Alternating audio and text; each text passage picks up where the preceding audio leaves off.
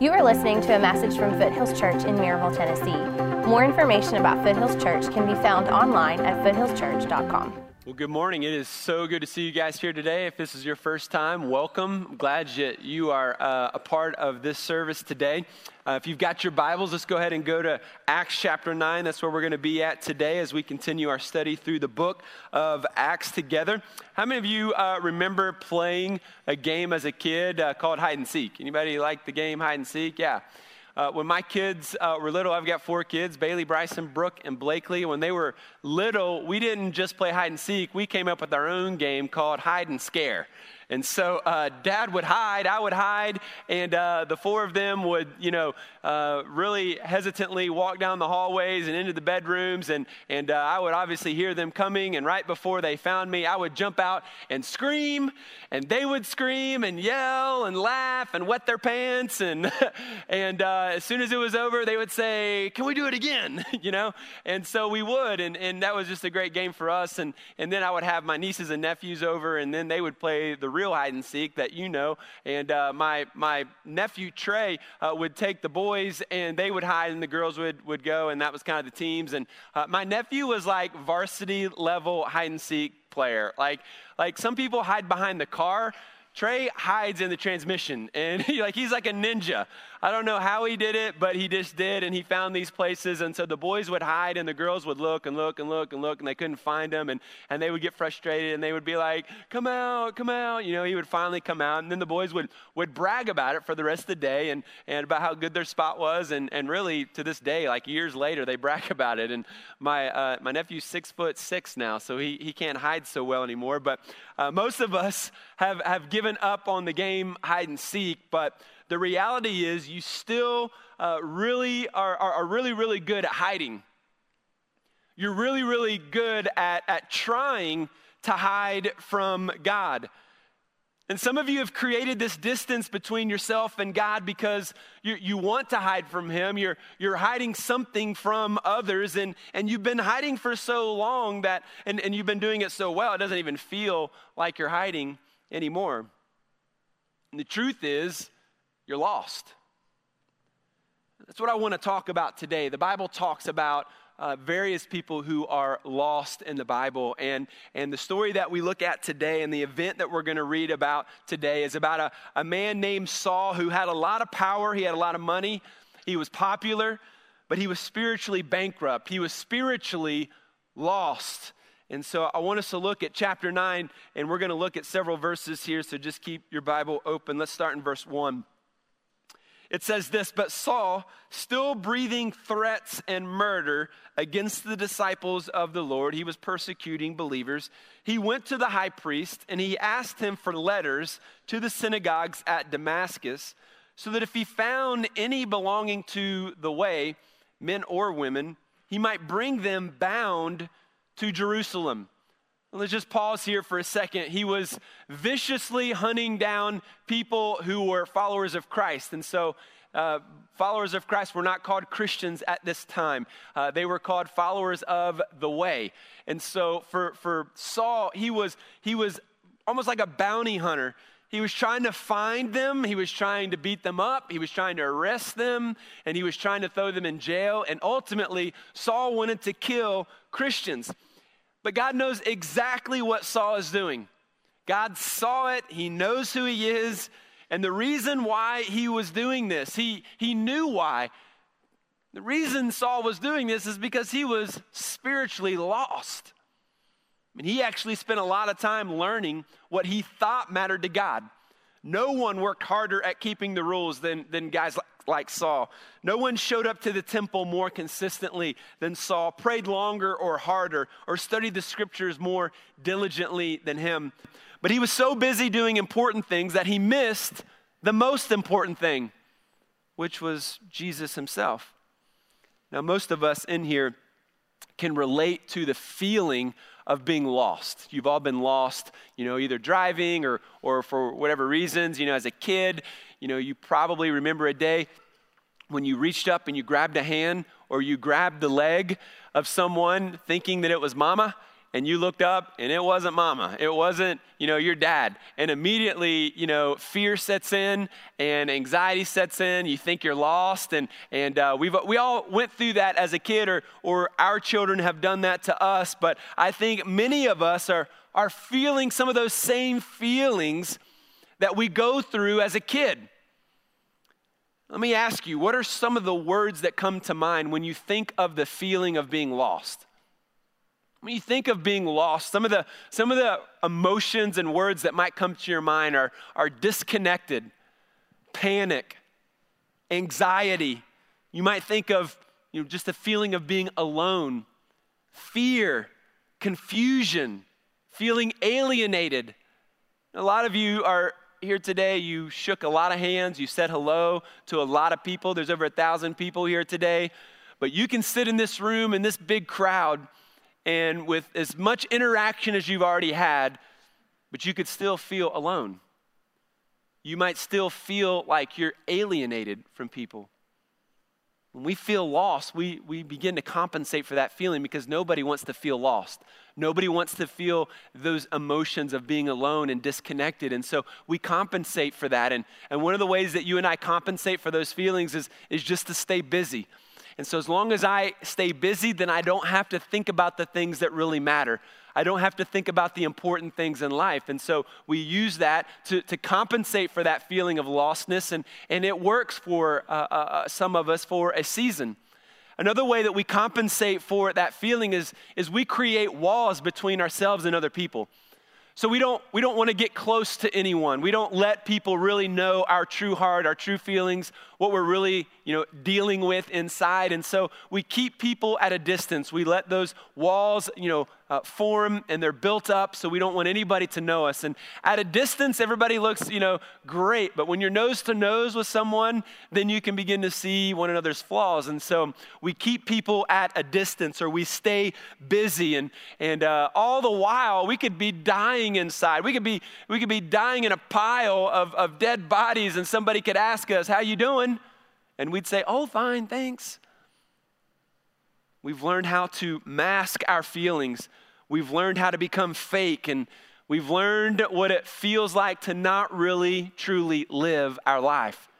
Jesus said that I have come that you may have life and life to the fullest or life more abundantly. But you and I maybe think that he said that I have come so that you may be confused or so that you know you may have to live by a bunch of rules or that or that, you know, you must be fake. And it's like we're not really living the life that Jesus is offering to us. He said that I have come that you may have life. And some of you just aren't experiencing a, a true, authentic, abundant life today. And the reality might be that you're lost. You're experiencing this, the, the, the emotions and the feelings that goes hand in hand with lostness. The good news about Saul's conversion experience here in chapter 9 is that God works in much the same way.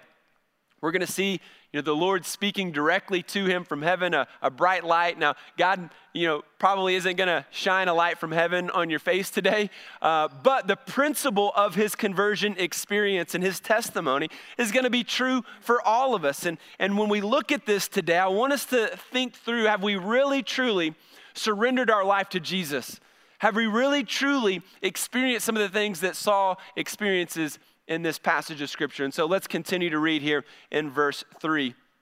It says, now, as he went on his way, he's looking for people to throw in jail who are Christians and to kill them. And, and he was approaching Damascus, and suddenly a light from heaven shone around him. And falling to the ground, he heard a voice saying to him, Saul, Saul, why are you persecuting me? And he said, Who are you, Lord? And he said, I am Jesus, whom you are persecuting. But rise and enter the city, and you will be told what you are to do. And the men who were traveling with him stood speechless, hearing the voice, but seeing no one. So Saul rose from the ground, and although his eyes were opened, he saw nothing. He was blind. So they led him by the hand and brought him into Damascus. And for three days he was without sight and neither ate nor drank. The good news about the gospel for us and what we see here, his experience is going to be unique. You're not going to uh, most likely experience these exact things, but what we are going to experience is the principle that the good news about the gospel, first of all, is that God knows who you are. He knows exactly who you are today. One of the greatest experiences and highlights of my life happened a couple of years ago a really good friend of ours uh, here in the church has uh, a family member who works for the Orlando Magic. And so I was on a, a vacation with my family in Florida, and uh, they gave us six tickets. You know, six people in my family, six tickets to an NBA game is never going to happen in my life unless, unless I get a discount. And so uh, they gave, them, gave these tickets to us for free. And, and just if you're taking notes, I'm the only pastor on staff that receives free tickets. So just in case you guys wanted to know that.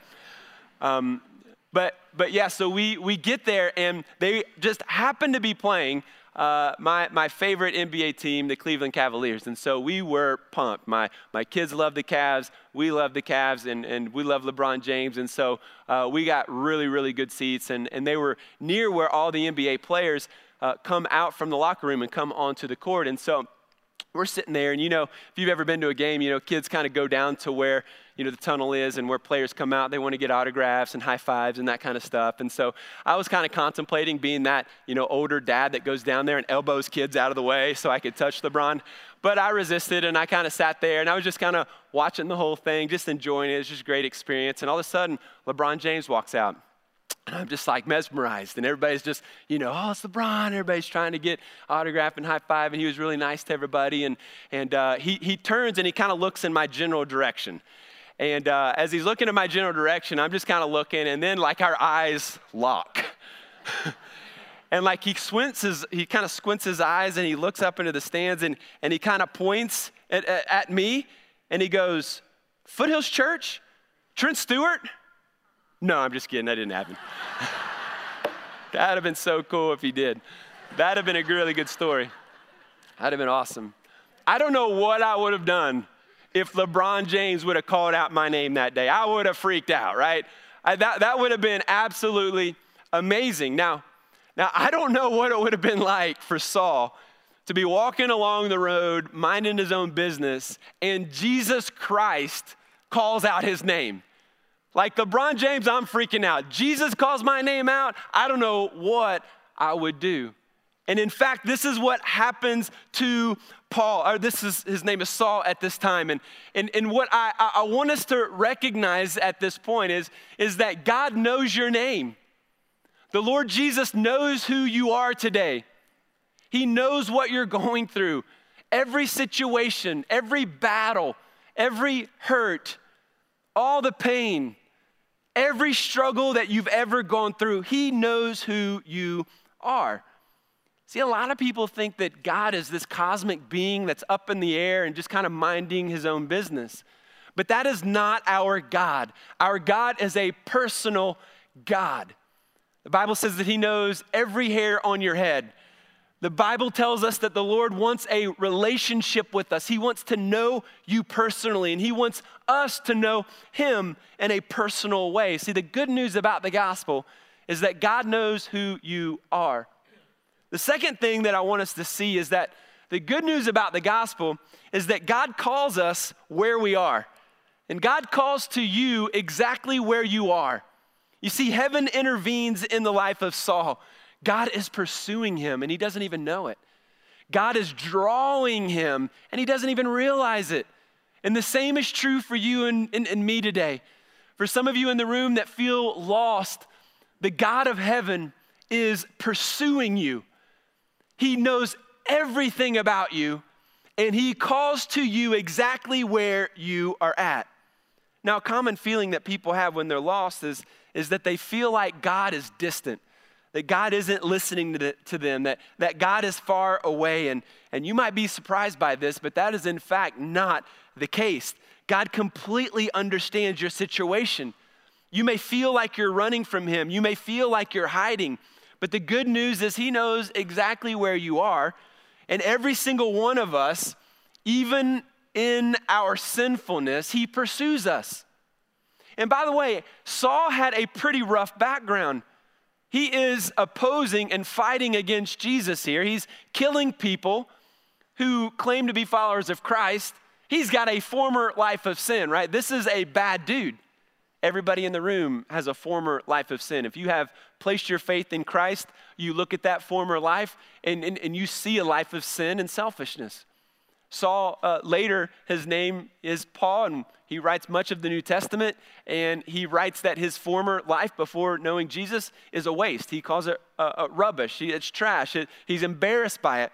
He, he, he knows that former life was a waste of his time, but some people believe that they've got to clean themselves up and overcome various sin in their life before they can get baptized or before they can serve in the church or even attend church. And so I talk to people all the time that's, yeah, I really want to get connected, but you know, I've got some things going on in my life that I really need to work on, that I really need to do. And, and then once that happens, then, you know, I'll take that step. But, but God calls us exactly where we are.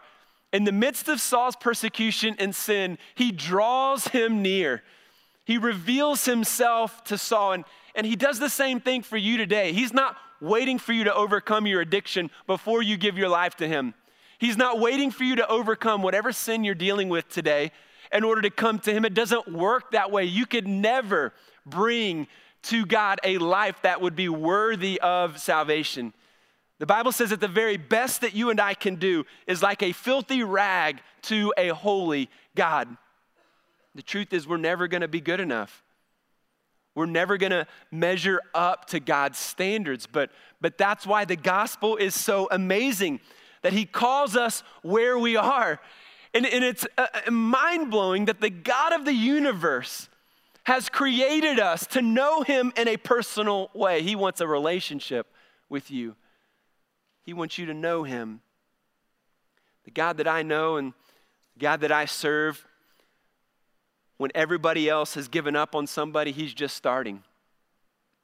And when you give up on yourself, he's just getting going. God doesn't characterize people as winners and losers. God views us as either lost or found. And my hope today is that you would begin to understand where you stand before God today. Have you really surrendered your life to Him? I love the song that we've been singing. It's called Glory and Wonder, and one of the lines in it is Jesus, lover of the lost. And every time I sing that, man, my heart just beats because I, I, I realize and I'm, I'm awakened to the fact that God is pursuing sinners in our life, in this church, in this community, in this world. And He calls us where we are at. And God might be calling you exactly where you're at today. You see, Saul's just minding his own business. He's, he's on a journey and a light from heaven shines down, and it's not just a bright light. It's in fact a, a, a, vision of Jesus. He actually sees Jesus. And it doesn't say this exactly, but later in verse 17, verse 27, we see that Saul is telling them that I, I saw the risen Savior. And God calls out to him, Jesus calls out to him, and he says, Saul, Saul. He, he says his name twice. And and uh, in the Bible, when, when God reveals himself to people, that's kind of what he does. In, in Exodus 3, he calls out to Moses and he calls his name out twice Moses, Moses. And, and it's almost like, you know, when you call out to your kids and, and uh, you're, you know, to one of my kids, I'm just like, Bailey, Bailey, come on, you know? It's, it's, it's, it's like this idea that he's, he's in, a, in a very warm way, he's compassionately calling out to Saul, but, but he's also, in saying his name twice, showing a strong warning like he's living a dangerous life. He is fighting against the Lord. Some of you are living and fighting against the Lord today. But he still calls out to you, and, and heaven intervenes. Heaven intervenes in Saul's life. Heaven calls out to him. Heaven reaches down into our darkness and into our desperation and shines a light of God's grace upon our heart. And if you know Jesus today, if you've given your life to him, you can remember that day. You can remember that experience. Maybe it was a friend that was, you know, inviting you to church, sharing her faith with you, and, and uh, for whatever reasons, after they shared and talked to you and, and, and, and showed you what it looked like to, to put your faith in Jesus, you finally did. And, and you remember that experience. Maybe it was a sermon and somebody was preaching a message and, and as they were speaking, you felt like he was, he was speaking directly to you. And at the conclusion of that, that sermon, you knew that it was time for you to give your life to Jesus and surrender your life to him.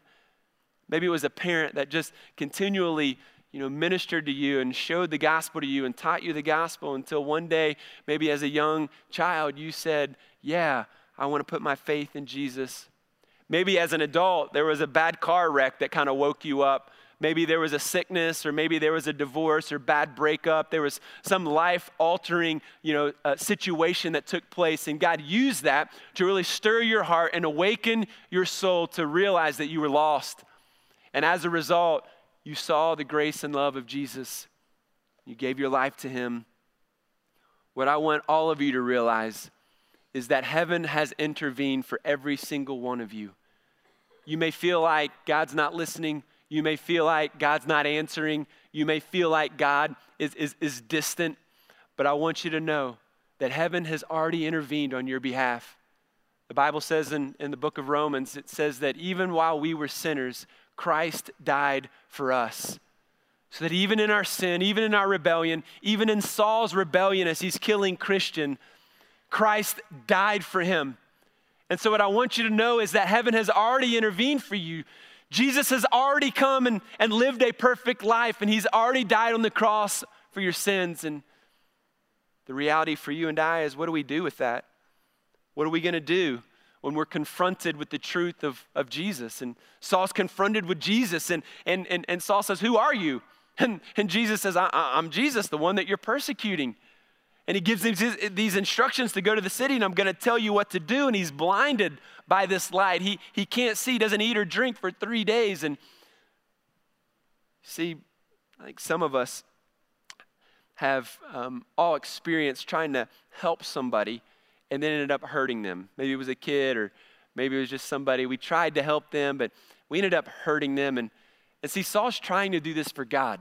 He's trying to, to do this for religious purposes, but when he's confronted with Jesus, he realizes that everything that he's doing is, is not really for God, it, it's really fighting against God, it's really opposing God. Can you imagine the emotion that he must have been experiencing for those three days. I've been fighting against the Lord. Like, Jesus is real. I've been trying to kill people who follow him. And, and here I am confronted with the truth. And I think when you hear the gospel, you are faced with the reality of your sin.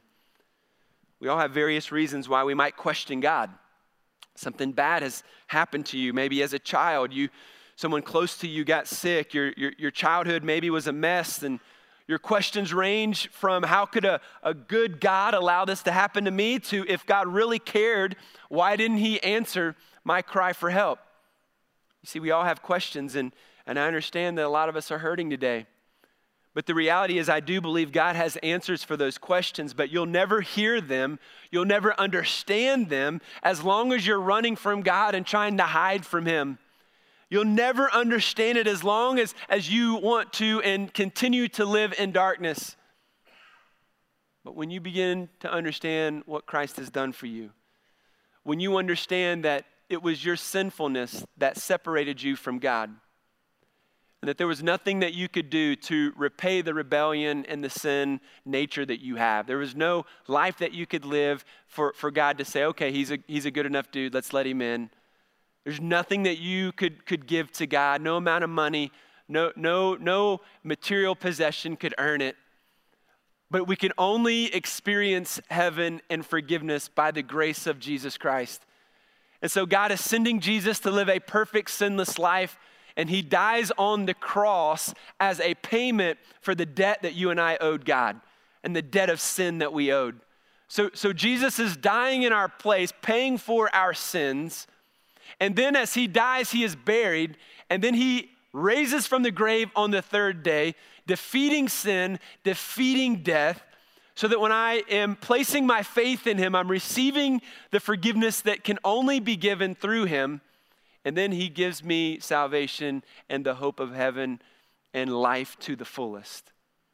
And if you've never come to a place in your life where you have admitted that you're a sinner, you've admitted that you're lost, and need his forgiveness and surrendered your life to Jesus, I hope maybe today you'll do that. If you've never done that, in fact, you are walking in darkness today. In fact, the Bible would say that you are lost. But the grace of Jesus Christ is that He finds us where we are at. No matter what sin we're experiencing, no matter what our past is. Let's continue to read here. In verses 10 and following, we're going to see what happens after this experience. And, and so in verse 10, it says, Now there was a disciple at Damascus named Ananias. And the Lord said to him in a vision, Ananias, and he said, Here I am, Lord. And the Lord said to him, Rise and go. Go to the street called Straight, and at the house of Judas, look for a man of Tarsus named Saul. For behold, he is praying, and he has seen a vision. He has seen in a vision a man named Ananias come in and lay his hands on him so that he might regain his sight. But Ananias answered, Lord, I have heard from many about this man, how much evil he has done to your saints at Jerusalem. And here he has authority from the chief priest to bind all who call on your name. But the Lord said to him, Go, for he is a chosen instrument of mine to carry my name before the Gentiles and kings and the children of Israel. For I will show him how much he must suffer for the sake of my name. So Ananias departed and entered the house, and laying his hands on him, he said, Brother Saul, the Lord Jesus, who appeared to you on the road by which you came, has sent me so that you may regain your sight and be filled with the Holy Spirit. And immediately something like scales fell from his eyes, and he regained his sight. Then he rose and was baptized, and taking food, he was strengthened. What we're seeing here is the good news about the gospel is thirdly that, that God chooses you for a reason. So all of this is taking place for a reason. And God is choosing Saul in verse 15 because he was a chosen instrument to carry my name before the Gentiles, kings, and children of Israel. You see, the reality is God chooses you in salvation for a reason. You don't just come to faith in Jesus so that you can have a great life and, and have a lot of material possessions and have a blessed life and, and then just live out your days. No, He saves you because He wants you to accomplish something specific in your life. And so the journey of following Jesus is discovering what that is and going where he calls us to go and being a part of what he's calling us to be a part of. God has a high calling for Saul. God has a high calling for you. And, and Saul surrenders his life here. He surrenders his life to Jesus. He obeys the Lord and he goes to the city. He waits for Ananias. And in, in all of these steps, we're seeing fruit and, and evidence that, that Saul's life is being changed and has been changed by this experience with Jesus. In verse 18, he's baptized. Now, this was the evidence of all evidence. Because when you are a Jew and you are converting to Christianity, you are converting your faith to follow a man as a disciple named Jesus. Like you are showing the world that, that you're no longer, you know, following this path you were following a completely different path. And so that's why baptism takes place after our faith in Christ. And so, you know, we, we're reading through the, the book of Acts, and, and we're going to see this over and over and over and over again that people come to faith in Jesus and then they're baptized. And there's not a long period of time before they're baptized. It's, it's very soon after their faith in Christ. Here, it's immediately he is baptized. And so, for some of you, I, I, would encourage you to, to read the whole book and maybe study this on your own, but nowhere do we see in the early church children being baptized or sprinkled. And the reason is because baptism is a public demonstration that I am a follower of Christ. It's a public demonstration of, of the inward commitment that I have made. It's a symbol that when Jesus is uh, buried, we are going under the water. We are buried with him. The old Trent dies. The old Saul has died. And just as Jesus rises from the grave, when I come out of the water, it's a symbol of his resurrection and the new life that I have found in Jesus. Saul experienced it. Many of you have experienced it, but some of you haven't. Next Sunday, we're going to baptize quite a few people. I would love for you to join in that celebration going public with your faith and saying, Yeah, I am a follower of Jesus. Maybe you've realized at some point in your journey here, maybe today for the first time, that, yeah, I made a decision and, and, and Jesus saved me. I put my faith in him, but, but, but I've never been baptized. I've never followed uh, in baptism. And, and for some of you, you're going to realize that, man, I was baptized as a kid, but I've, I've, I've actually, you know, I, I, I put my faith in Jesus at a much later time, and, and I've never really done that since. And, and so, if that's you, I want to encourage you to let us know that today and, and take that step of faith and, and uh, let us know by putting it on your Connect card and put it in the giving stations. Or, or you can go to the Care and Prayer Room today and just say, Hey, I want to be baptized. Uh, and, and they'll walk you through what that looks like. And, and we'll celebrate together as a church. But we see Saul surrendering to Jesus and we see the evidence of his faith very quickly. In verse 20 here, we didn't read it, but if you look at it, it says that immediately he proclaimed Jesus in the synagogues. Not later, not after he went to small group, not after he went to school. He immediately began to proclaim Jesus in the synagogue, saying, He is the Son of God. So he is beginning to live out his purpose immediately after he experiences faith in Jesus. For the rest of the book, we're going to see this man preaching the name of Jesus, starting churches, and he literally, God uses him to transform the world. So we see evidence of, of his faith. And so I, I just want to ask you is there evidence of your faith? Is there evidence of, of God choosing you and, and, and, and God giving you a purpose? Are you experiencing that purpose? Is there evidence? Have you been baptized? Is there evidence that you're walking and following this man named Jesus? Finally, the good news about God's grace is that we grow in community. So God grows you in community. The great thing about the Christian faith is that you don't just get saved and then go live on an island by yourself. You don't, you don't just, you know, live a stranded, alone life. No, when you become a follower of Christ, you are grafted into a community, a tribe. And, and this is a group of individuals that love each other. And the, the way that God has orchestrated it and designed our faith to grow is in community. So it's in community that we experience faith and that we grow in faith, and other people teach us things that we don't know, and, and that encourages our faith. And then we get to serve other people. And as we serve other people, God grows our faith. And, and, and, and so when we see the story, we see Ananias really filling that gap in for Saul. God tells Ananias to go and to, to minister to Saul, and what's his immediate response?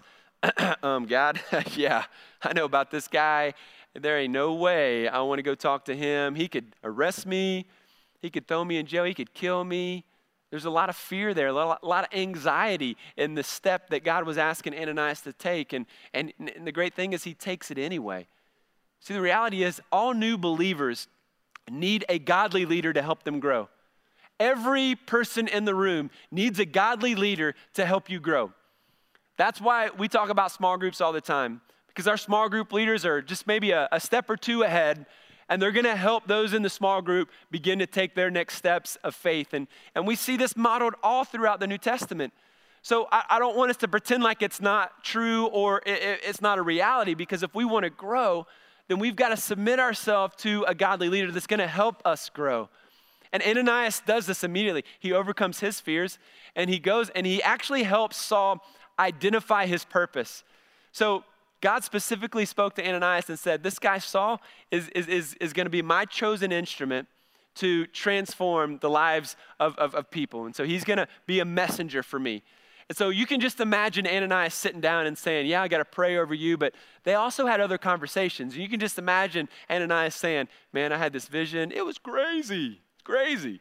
I was scared. I thought you, I thought we were gonna fight. I didn't know what was gonna happen, but you showed up here. You couldn't see, and uh, so I, you know, God told me that you were going to be a chosen instrument. You were going to take the message to Gentiles.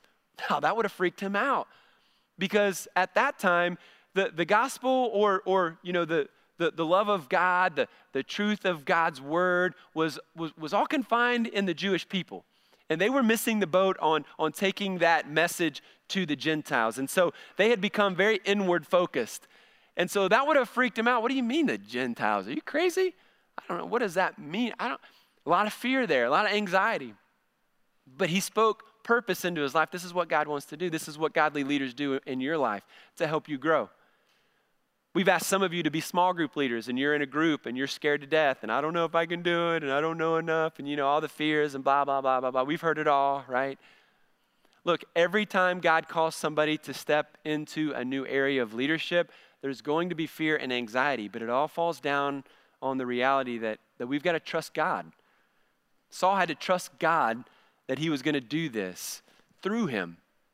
God's going to use you in much the same way. It's not going to be because you're awesome.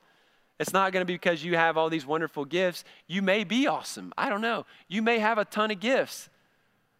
But it's the Holy Spirit working through you that's actually going to impact someone's life. And so Ananias, you know, he steps into an important role for the life of Saul. He helps him in his time of need, and all new believers need someone speaking into their life. And you don't have to have a master's degree in theology to do that.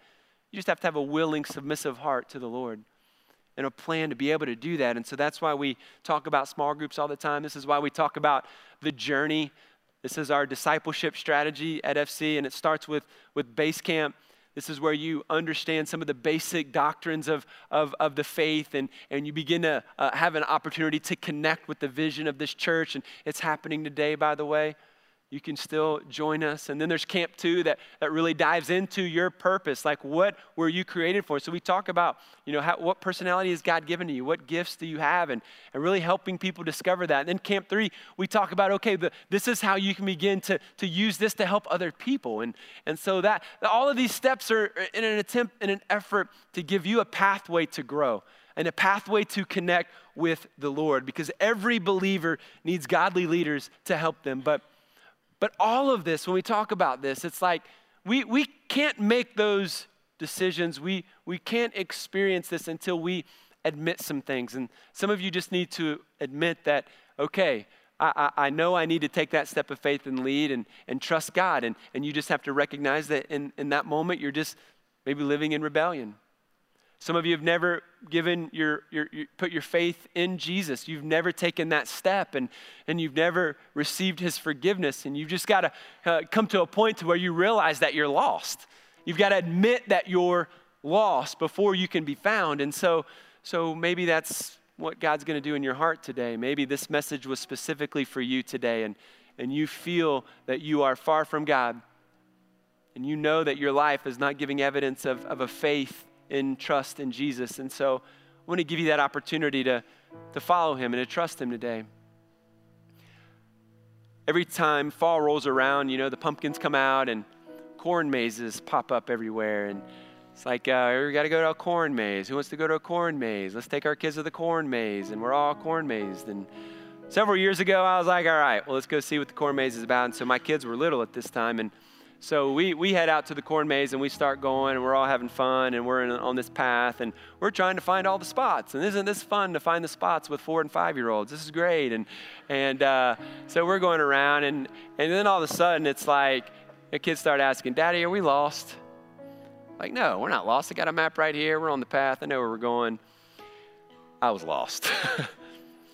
we kept going and we kept walking and we tra- kept trying to find stuff and, and uh, they started getting hungry. And you know what happens when kids start getting hungry? They're hangry and now they're you know they're daddy are we done yet? Are we lost? Are we lost? No we're not lost. I'm looking at micah. She's like we're lost aren't we? I'm like no no we're not lost. We're to find our way out of here we just kept trekking sun goes down. Now it's dark. You know, we're two hours deep into this experience. We've got our phones on, lights on. This, this is not a fun experience any longer. And, and uh, so we, we keep going, you know, trying to have a good attitude. The kids, for the millionth time, Daddy, are we lost? And I finally just broke down and said, Yes, we are lost but daddy's going to find a way out. Everybody get behind me, stay close.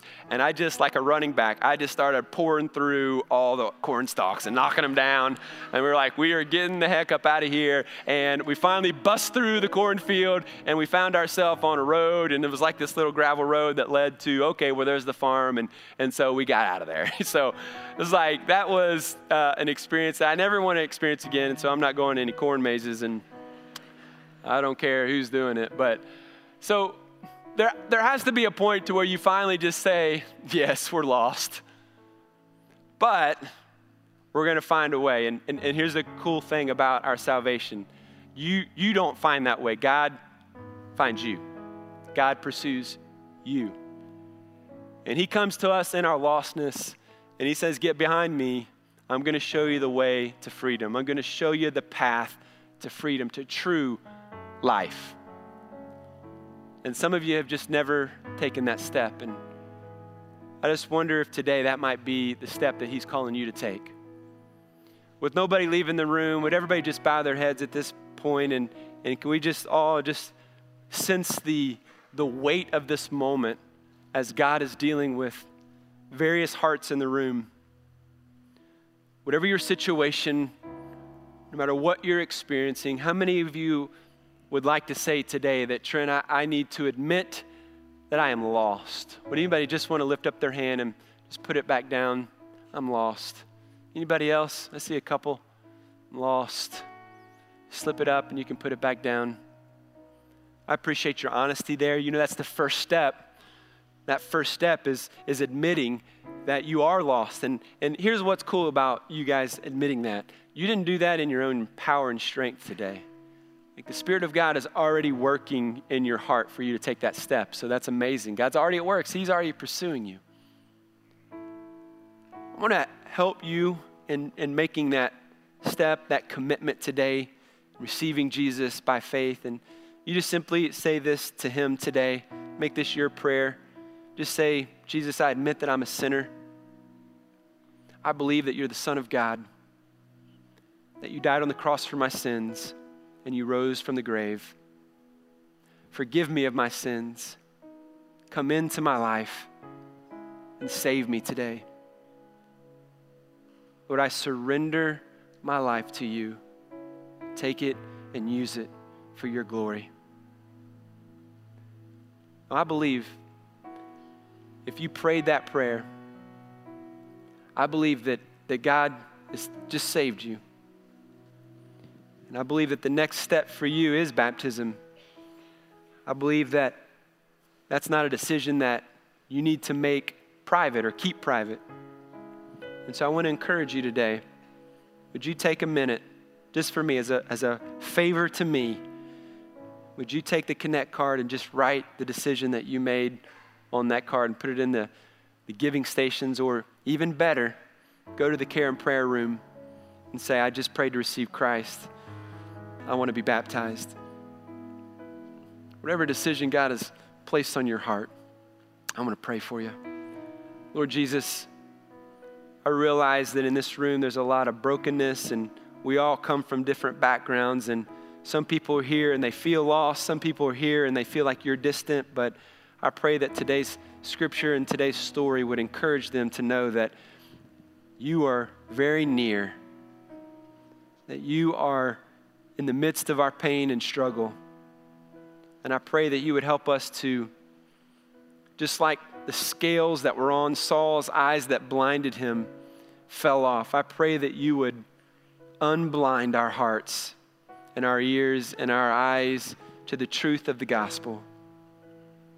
And I pray for people in the room that should be leading small groups that aren't. I pray that, like Ananias, they'd overcome their fears and trust in you. I pray that those that maybe didn't make a decision to follow you today would do so in the coming days. And Father, I pray that each of us would take a step further in experiencing life to the fullest. And we pray this in the precious name of Jesus. Amen. Thank you for listening. More information about Foothills Church can be found online at foothillschurch.com.